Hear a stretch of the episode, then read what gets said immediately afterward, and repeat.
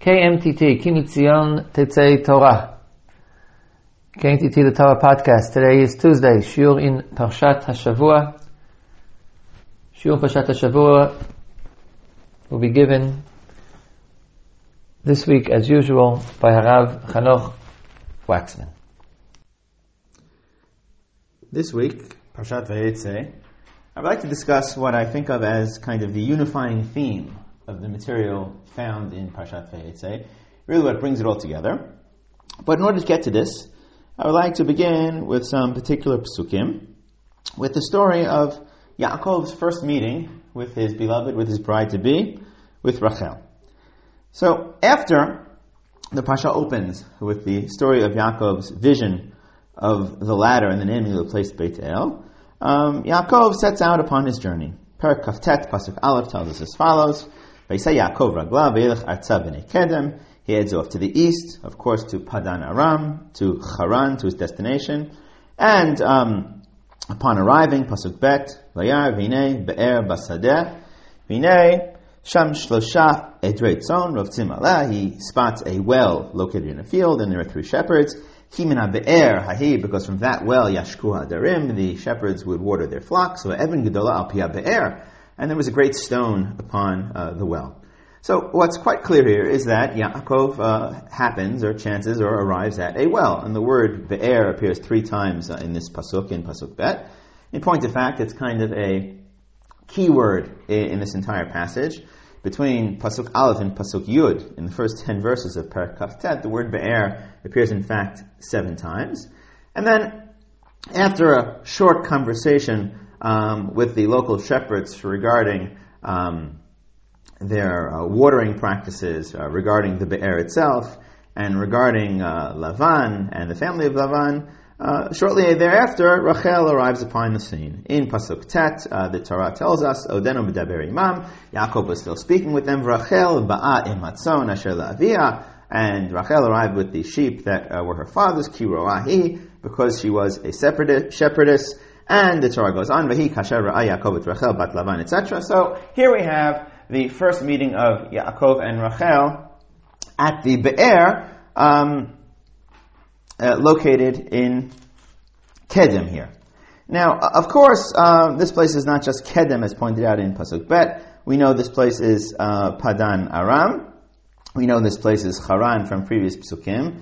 And in fact, we know that Yaakov is at this Be'er for a very particular purpose. He is in fact there, in some sense, to meet with Rachel.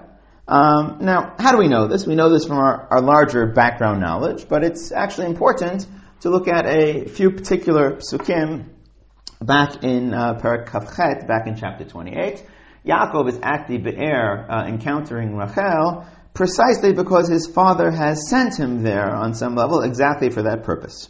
If we go back to Perek Kaf Chet, Pasuk Aleph, the Torah tells us as follows.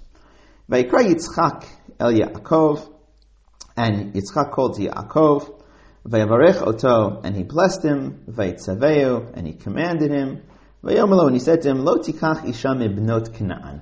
He gave him a negative commandment. Do not take a wife from the daughters of Canaan. And then, in the following verse, Pasuk Bet, Yitzchak gives Yaakov a positive commandment. Kum lech Padan Aram. Go to Padan Aram, which of course is east, of course is Charan. Beita Betuel Avimelech, to the house of Betuel, the father of your mother, and take from there a wife from the daughters of Lavan, the brother of your mother. So in other words, Yitzchak commands Yaakov, do not take a daughter from Benot Canaan, rather take a daughter from the family circle, from the house of Betuel and Lavan, back in Padan Aram. And this is why Yaakov goes upon his journey, which he travels upon at the beginning of Perek Kaftet. And this is why he eventually arrives at the Be'er, which he arrives at in Perek Kaftet at the beginning of chapter 20. And there, of course, he encounters the woman who is meant to be the bride-to-be. And to some extent, what we may say here is we have a story of the command, the journey, and the encounter with the bride-to-be at the Be'er, at the well.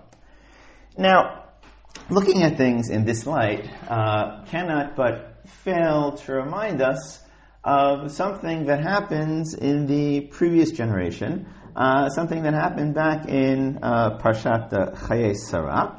And I would like to go back to Perek Kaf Daled and begin with a conversation, and note a conversation between Avraham and his Eved at the very beginning of Perek Kaf Daled. Perek Kaf Daled tells us the story of Avraham in his old age. And he had become old, and God had blessed him with everything. And he calls in his Eved, and he says to him as follows in Perek Kaf Daled Pasuk Gimel. V'ashbiacha b'Hashem Elokei Hashemayim v'Elokei Ha'aretz, and I will make you swear by the God of heaven and earth, asher lo tikach isha livni mibnot ha'Kanaani asher ani yoshev b'kirbo. Do not take a wife from the daughters of the Canaanites that I dwell amidst them. And the language here foreshadows almost perfectly the language of Yitzchak later on to Yaakov in Perek Kaf Chet in chapter 28. Almost the exact same phrase, lo tikach isha livni mibnot ha'Kanaani, the negative commandment, do not take a wife for my son from the daughters of the land of Canaan. And this, of course, is followed by a positive commandment involving a journey by the one who is commanded. Ki el artsi ve'el moladati telech. One should go to my land and to my birthplace and to my family circle. V'lakachta ishi livni li Yitzchak. So we have here a very interesting parallel, or maybe perhaps a foreshadowing of the later story.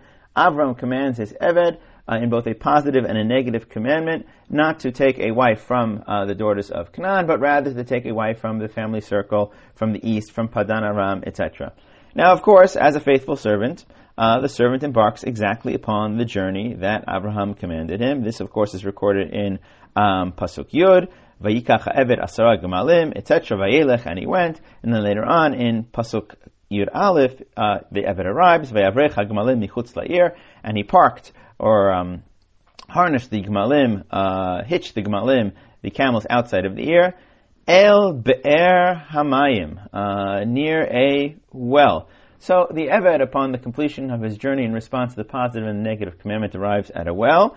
And then, of course, after his conversation with God, almost before his conversation, quote-unquote, with God is finished, we're told later on in Pasuk tetvav, vayihu terem kilal daber, avihine Rivka yotze asher yulda libetuel ben Milka. And almost before he had finished speaking, then suddenly the prospective bride, in this case Rivka, arrives at the Be'er, and in this quote-unquote betrothal scene on some plane, the prospective bride is met at the Be'er, at the end of the journey, following the positive and negative commandment, in the exact same place, of course, Charan, Padan, Aram, the Be'er, etc., and the stories are directly parallel. Now, to put this together, on some plane, the story of Eved Avraham foreshadows or contains the same four elements as the story later on of Yaakov and his journey. And they are, of course, the father gives the positive and negative commandment, or the negative and positive commandment, not to take a wife for the son from the daughters of Canaan, but rather from the family circle. Second, the journey to that place. Third, the arrival at the Be'er, and of course, four, the well, and fourth, of course, the meeting of the prospective bride at the Be'er. Now, on some plane, it is not particularly surprising that the story of Avraham and the Eved Avraham repeats in the case of Yitzchak and Yaakov. As noted on the past, there are many parallels between the life of Yitzchak and the life of Avraham. And on some level, it's not surprising if Avraham commanded that his son not marry someone local, that the chosen covenantal son have a wife from the east, from Haran, from Padan Aram, from the family circle. So too Yitzchak makes that exact same command for his chosen covenantal son, knowing that Yaakov is going to be the covenantal son. He commands Yaakov not to take a wife from the local woman, rather to go to the family circle, to Padan Aram, etc. Yet, at the same time, I think there's something more going on here than just the paralleling of the life of Yitzchak and the life of Avraham.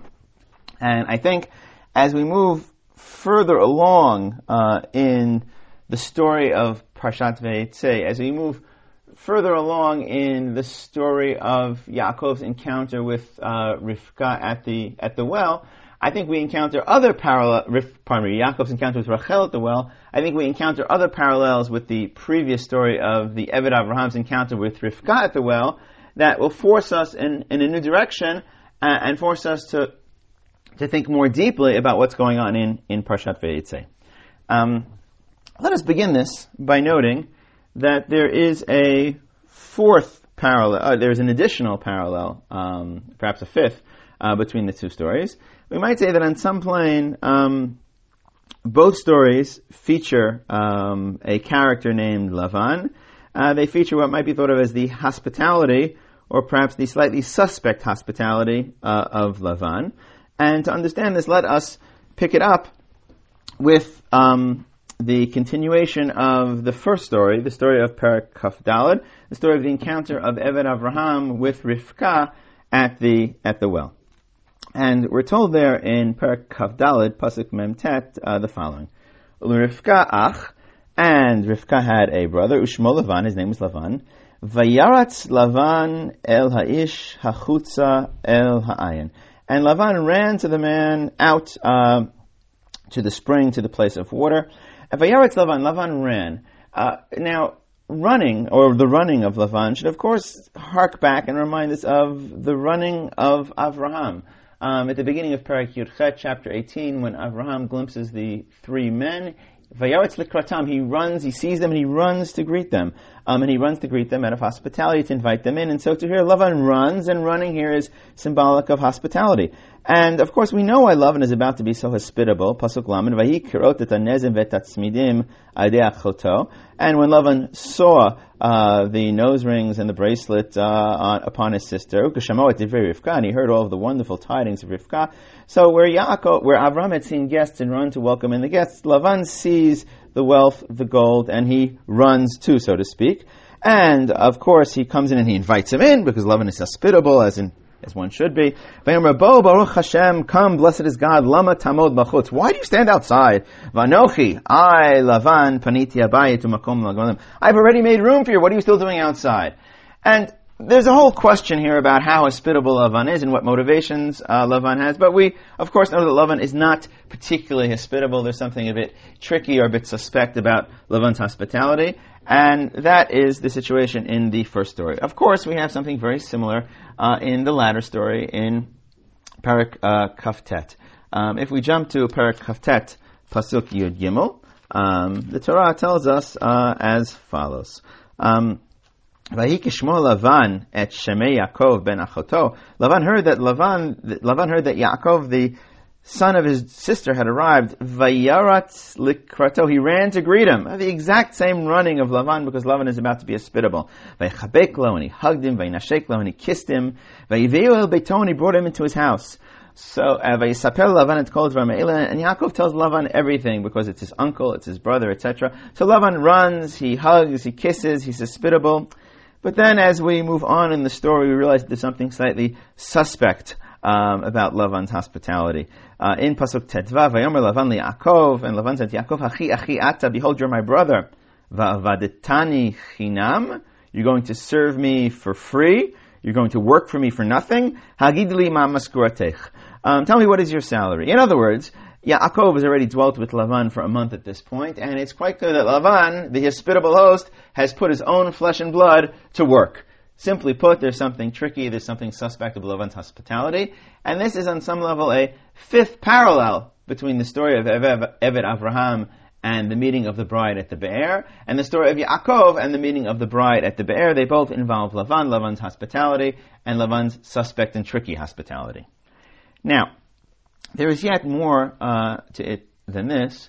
If we go on to the end of the respective stories, I think we find another whole dimension of parallel between the stories, one that I think that is very interesting. Let us take a look later on in the first story. In Perek Kaf Daled, Pasuk Nun. What has happened there is the Eved Avraham has repeated what had happened at the well. He told the story to the family. He arrived at the well. He proposed the test. God shines upon him. The bride-to-be, the woman who's destined to be the bride of Yitzchak, has already arrived at the well and passed the test with flying colors, and he makes his proposal. At that point, the family responds. Perek Kaf Daled Pasuk Nun says as follows: Vayan Lavan uBetuel, and Lavan and Betuel answered, Vayamru meHashem yatsa hadavar.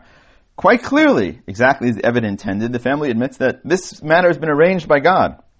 Lo nuchal daber elecha ra'otov. We cannot say anything good, we cannot say anything bad or good about it. In other words, although the family is somehow forced by the machinations and by the arrangements of the Eved to recognizing that this is divine providence and the woman must go, that Rivka must go with the Eved Avraham, they themselves are not particularly positive. They themselves are rather hesitant about the whole thing. They cannot say Ra'o Tov, neither bad nor good, and they even preface the Ra to the Tov. Now, as we move on through the story, there's a bit of another interesting marker that crops up immediately afterwards. The next day, the Eved gets up and he says, Vayomer shalchuni la'adoni, send me away. He demands to be sent. And in response to the Eved's demand to be sent, although the family is hesitant, as we've already seen, in Pasuk Samach, a few Pasukim later, we're told, Ve'evrachu et Rivka, and they gave Rivka a bracha, Ve'emru la, and they said to her, Achotenu, our sister, At hayila alfei revava, you will be a great multitude. And of course, it's apparently Lavan is the one who's key in the bracha here. It's phrased as Achotenu, our sister. In other words, to put this together, the way the end of the story of Eved Avraham and Rivka at the Be'er, at the well ends, on the logical plane is with A, the demand to be sent away because the mission has been accomplished, the mission has been finished. B, the kind of reluctance of the family contained within this phrase Ra'o Tov. And C, eventually the begrudging allowing of the bride-to-be to leave and the giving of the bracha. Fascinatingly enough, the story of Yaakov and his bride-to-be at the Be'er, in some sense, might be said to end in the exact same way. If we look far further on, deep into Parshat Vayetze, we find these exact same three markers that end the story of the Eved Avraham and Rivka at the Be'er. In fact, in Bereshit Perek Lamed Pasuk Kaf He, after the birth of his final child, Vahi kasher yolda Rachel et Yosef vayom Yaakov Lavan.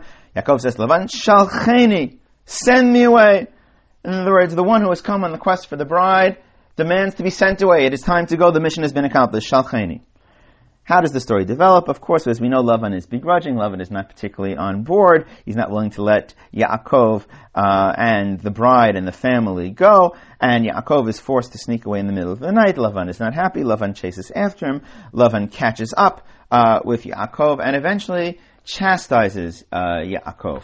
And as part of his chastising of Yaakov in Perek Lamed Aleph, in fact, in Perek Lamed Aleph, Pasuk Kaftet, Lavan says the following to Yaakov: Yesh le'el yadi lasot imachem ra.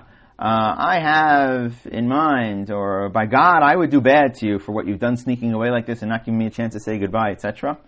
Ve'elokei avichem emesh amar elai le'mar hishamer lachem midaber im Yaakov mitov ad ra.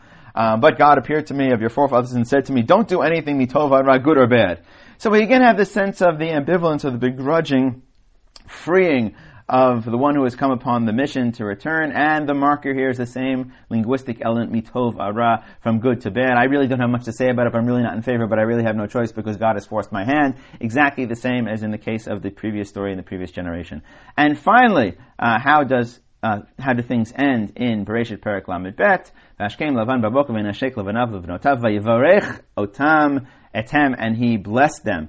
So we have here the demand to be sent away. We have here the begrudging kind of no real interest on the part of Lavan and the family in Charan to send them away. We have the marker of Tov Ara, and finally, eventually, we have the blessing and the completion of the mission. So we might say we have here on some plane a sixth parallel, if not more, between the two stories, the way things end. Now, this forces upon us I think, a very crucial realization and a crucial question. And the crucial realization is that on some plane, the story of Yaakov's time in Haran, the entire corpus of Parshat Vayetze, is contained or really told as part of this story of the Be'er.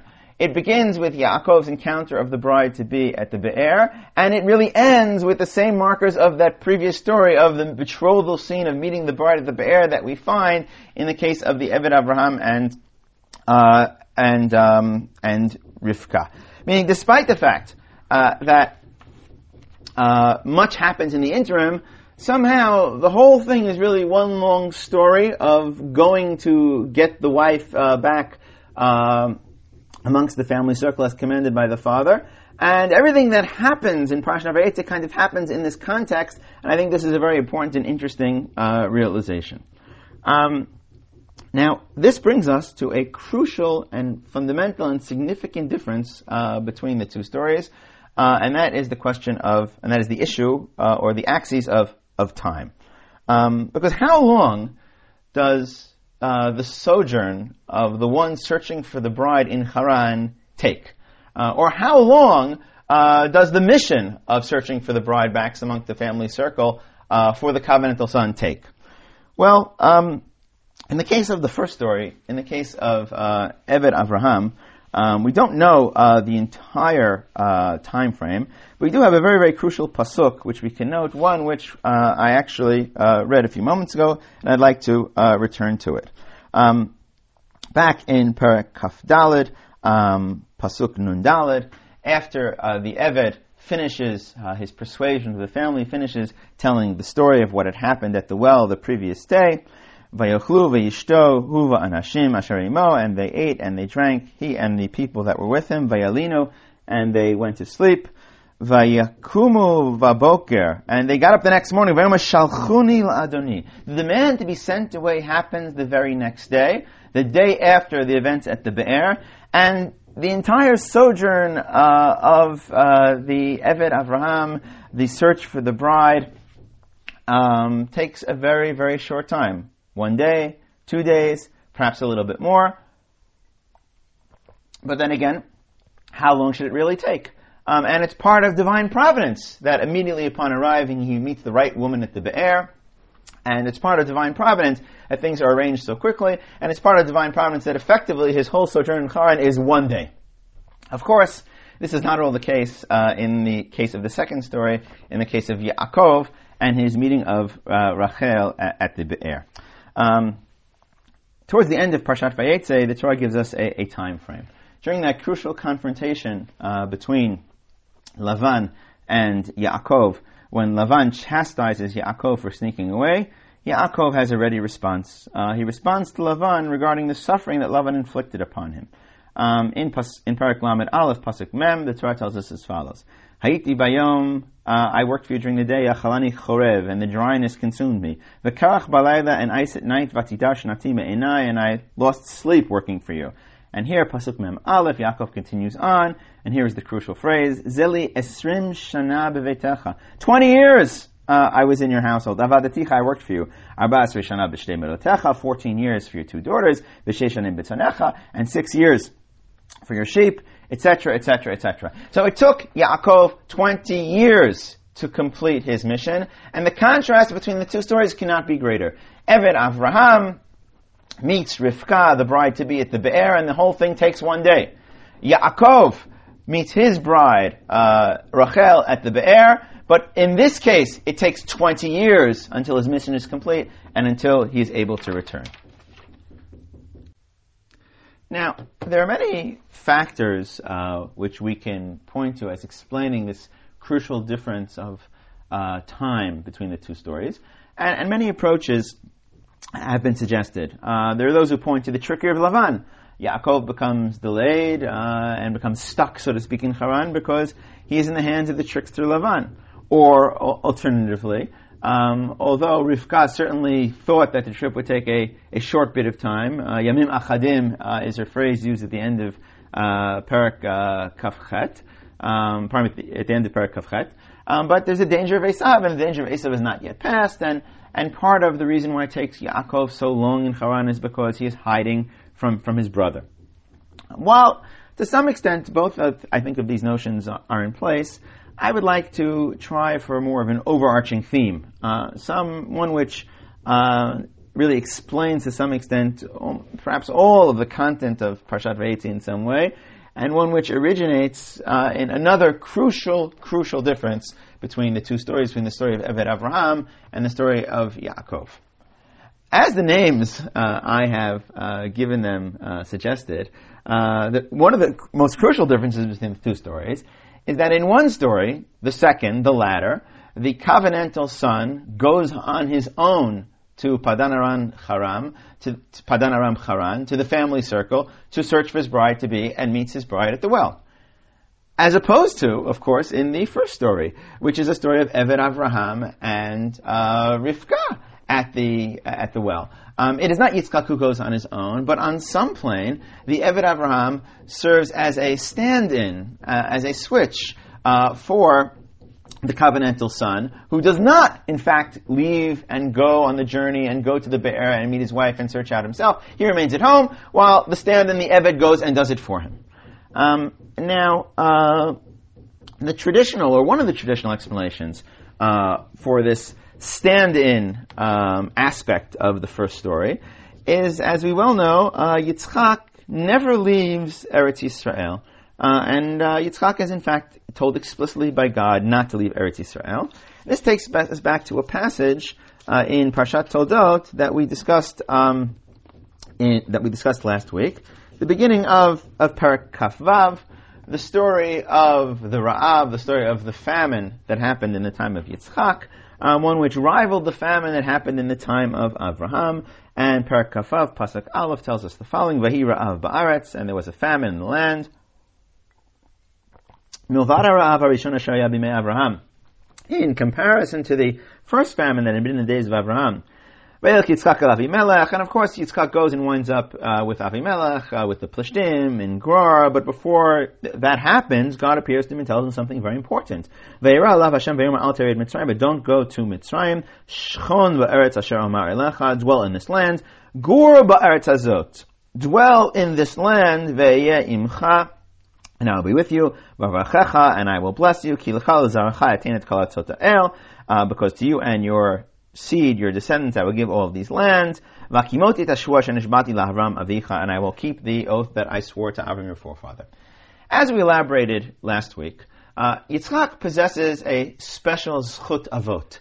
Yitzchak carries with him the merit of the Akedah, and somehow, because of this, Yitzchak never has to struggle. Yitzchak never has to leave Eretz Yisrael. During the famine, Yitzchak plants, and during the famine, Yitzchak reaps. While his father, Avraham, had to go to Mitzrayim, Yitzchak does not have to go to Mitzrayim. He is able to remain within the land and be successful, even in the famine, because of the special schut of Avraham that he possesses.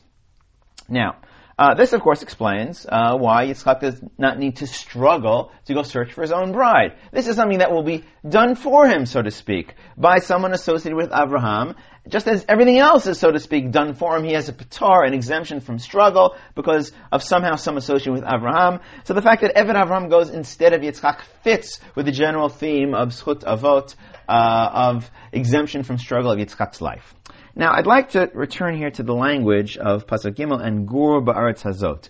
I think there's a very crucial linguistic point here, because the term Gur harks back to Brit bein HaBetarim, to the Pesukim of Perek tetvav in Sefer Bereshit.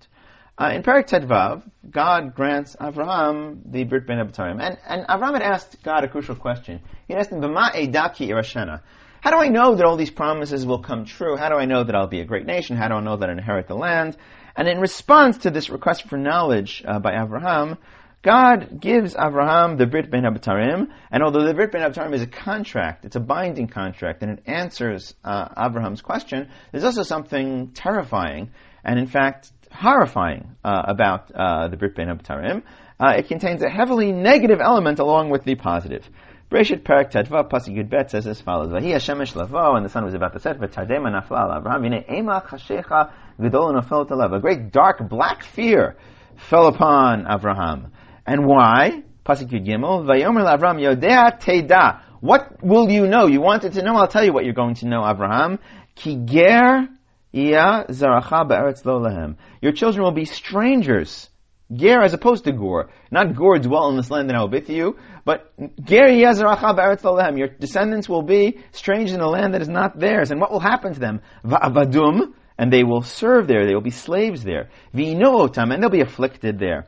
But of course it ends well, because then there's judgment. V'achar ken yatzu b'chush gadol. They're going to go out with great wealth.